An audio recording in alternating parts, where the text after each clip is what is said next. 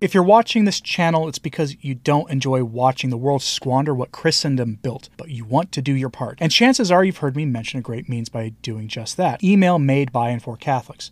Check out fidei.email. That's F I D E I dot email. Built for Catholic individuals, families, organizations, and groups. They're private, secure, and of course, they're Catholic. And they're offering two months off on your first year for an annual subscription if you enter the coupon code return to tradition without spaces that's the name of this channel without spaces at checkout I think it's time to talk about something I've been delaying talking about for a while here, and it's a very important story.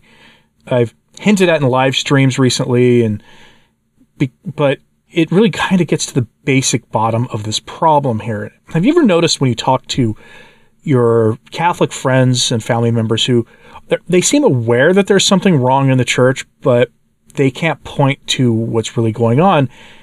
And they don't seem to be able to accept some of the independent media narratives on this because, after all, the Catholic media, being staffed by Catholics and run by Catholics, are people of faith and should be trusted to give us the full reporting on things, right? That's sort of, it's a logical assumption to make.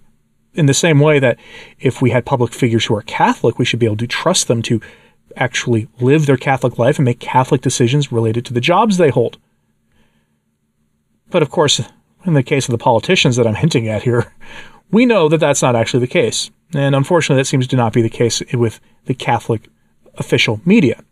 I'm bringing here the story to you that I've hinted at again in some live streams in recent weeks that Francis had a meeting with the press corps of the Vatican. These are the officially sanctioned Catholic journalists whose job it is for Catholic news outlets of various kinds, whether it's Vatican News or Katholisch.de or some of these other pretty mainstream European and North American Catholic news organizations. Their job is to provide the unbiased uh, BBC type coverage of what's going on in the Vatican. And I, I tried just a second ago to come up with the most neutral, trustworthy, mainstream secular news organization I could come up with to compare it to. But of course, if you're familiar with the BBC, you see that that's kind of funny to think about because they are far they are far from unbiased. They are a very biased news organization. And so Francis gave this like off the cuff kind of talk to them and thanked them for their delicacy in supporting or in reporting on various issues going on at the Vatican. So we go to Info Vaticana for this article. Headline from them The Pope thanks journalists for their delicacy when talking about the scandals of the Church. Delicacy is an interesting word he chose there. And as we often like to think about Francis being very sloppy with what he says, I tend to think he's very measured with what he says. He says what he means. It's just that he's not as restrained in what he lets out as possible. If that makes any sense. He says what he means, but sometimes some thoughts should not be expressed, right? I've referenced, like I said, I've referenced this story a few times in live streams, but it's time to take a deeper dive into the story.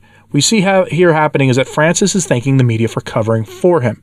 And if you've wondered why Catholic media outlets aren't reporting on things like the growing resistance to fiducia supplicans or Cardinal Fernandez's bibliography coming to light with as much force as they should be covering it, or they haven't been covering the numerous wicked priests Francis has given cushy jobs to in Rome, while the Rupnik story disappeared from the news very quickly, or you, you, can name a whole lot of these stories, it's because the officially approved Catholic media are purposely covering for Francis, and Francis knows it and he's thanked them for it. Here's the key point from that article. He invokes the label Vaticanist to describe people who live and work in Rome and cover the Vatican professionally. So, here's what he has to say. Quote, the Pope also took advantage of his presence before journalists to ask for forgiveness, quote, for the times that the news that worries me in various ways has distanced them from their families, from playing with their children. This for the Pope is, quote, very important, and for this reason, he revealed that when he confesses, he asks parents, quote, Do you play with your children? It is one of the things that a father and a mother must always do, play with their children, and it also takes away from time to spend with their husbands or wives. The reality is that the Holy See has become accustomed to breaking some major news during the weekends, such as the appointment of Victor Manuel Fernandez or the dismissal of Bishop Strickland. Continuing with his speech, Who is the Vaticanist? His Holiness asked himself, and he answered this question by borrowing the words of one of the journalists who recently turned 80 years old and has traveled a lot with the popes. Speaking of his work as a Vaticanist, he described it as, quote, quick work to the point of ruthlessness, doubly as uncomfortable when applied to a lofty subject like the church, which the commercial media inevitably brings to its level, or market. In so many years of Vaticanism, he added, I have learned the art of searching for and telling life stories, which is a way of loving man. I have learned humility. I have approached many men of God who have helped me believe and remain human. Therefore, I can only encourage those who want to venture into this journalistic specialization. The Pope also wanted to thank the Vaticanists for, quote, the delicacy they so often have when speaking about the scandals of the Church, referring to their respect for the victims and the silence full of shame regarding the most gruesome details. Thank you. Thank you for this attitude when they have to talk about scandals, although the mentality of covering up whatever it is still remains in the minds of many ecclesiastics. Quote, the beauty of his work around Peter is found on the solid rock of responsibility and truth, not on the fragile sands of chatter and ideological readings. This lies in not hiding reality and also its miseries without sweetening tensions, but at the same time without making unnecessary clamor, but striving to capture what is essential in the light of the nature of the church. How much good this does for the people of God, for the simplest people, for the church itself, which still has a way to go to communicate better, with testimony rather than with words, the Pope told reporters. End quote. Releasing news on the weekend is right out of the secular political playbook. It's how politicians do things. They do it because people are paying less attention on weekends. They typically are doing other things. Most YouTubers will tell you that their view counts go down on weekends if they're doing news kind of coverage because people often don't want to watch that kind of stuff. It's a fair observation. Not so true in the church though. And but you do see them not reporting on things as much and thus releasing the, this information to the public on weekends with the hopes that it will not be covered. Now, it's worth noting there that Francis spoke specifically about ideological considerations and essentially not offering fodder for those of us who report on everything he does that to warn people against the influence he's having in the church. He, he is very much thanking them for essentially not giving people like us more to work with. That's what he's doing. And he thanks them for their complicity in not reporting on things to the full depths of things. This is why I rely so much on more independent journalists out of the out of the European Union out and out of the Vatican, especially out of Italy and Spain and other places that are relatively close to the Vatican and are very close to high profile, very important cardinals who can give them information. Now, this is something that I'm not the only one who's noticed this story and that it's got some very interesting implications going back all the way to the beginning of Francis's time allegedly running the church. Phil Lawler was riffing on this on an article on his own news site, Catholic Culture, and he points out that Francis didn't always have these, this kind of relationship with the media.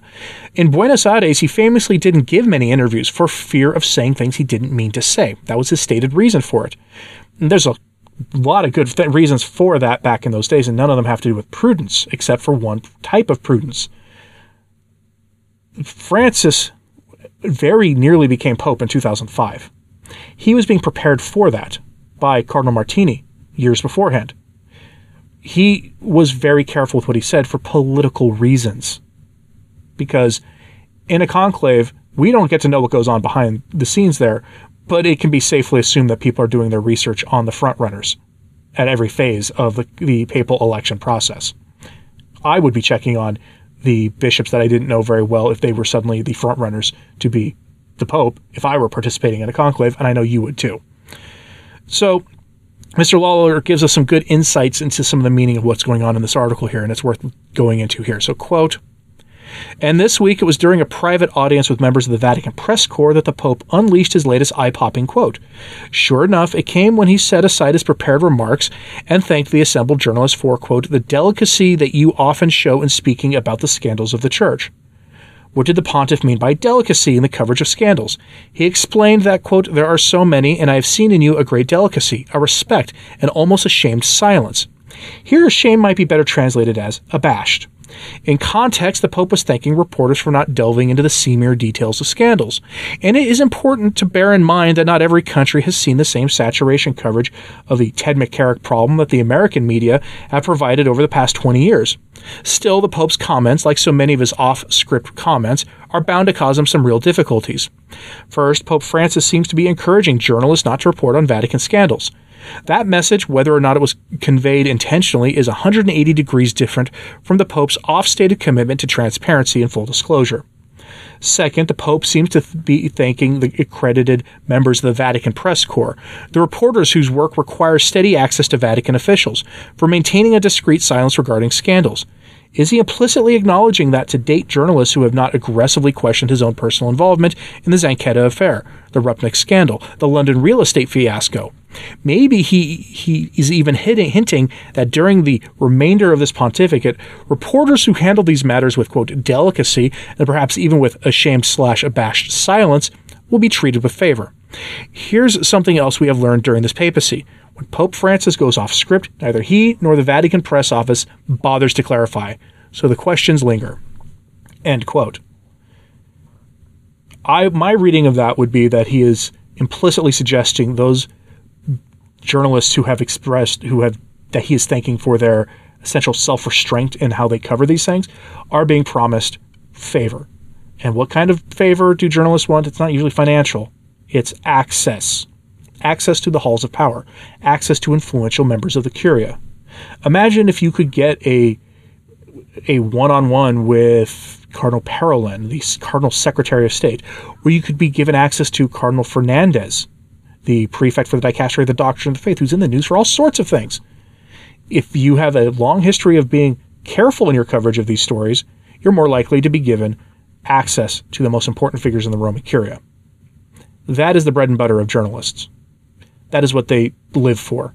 And that is why, in the secular realm as well as in the church, you often see stories that we're talking about not covered very much in any great depth. And when they are, they're often favorable to those in positions of authority. So be wary of official Catholic media. That's why myself and the colleagues that are of mine that are here on this platform do what we do. I'm curious what you have to say about this, though. Do you think he's thanking them for their complicity and not going in full detail about the evils that we that talk about here in the alternative Catholic media? Let me know in the comments, please. And hit like and subscribe if you haven't. It does help. So to sharing this on social media, that helps too. And if you've ever thought about becoming a patron of this channel, it'd be greatly appreciated if you would consider doing so. It does help keep these messages coming on a daily basis. And as always, pray for the church. I'm Anthony Stine. Ave Maria.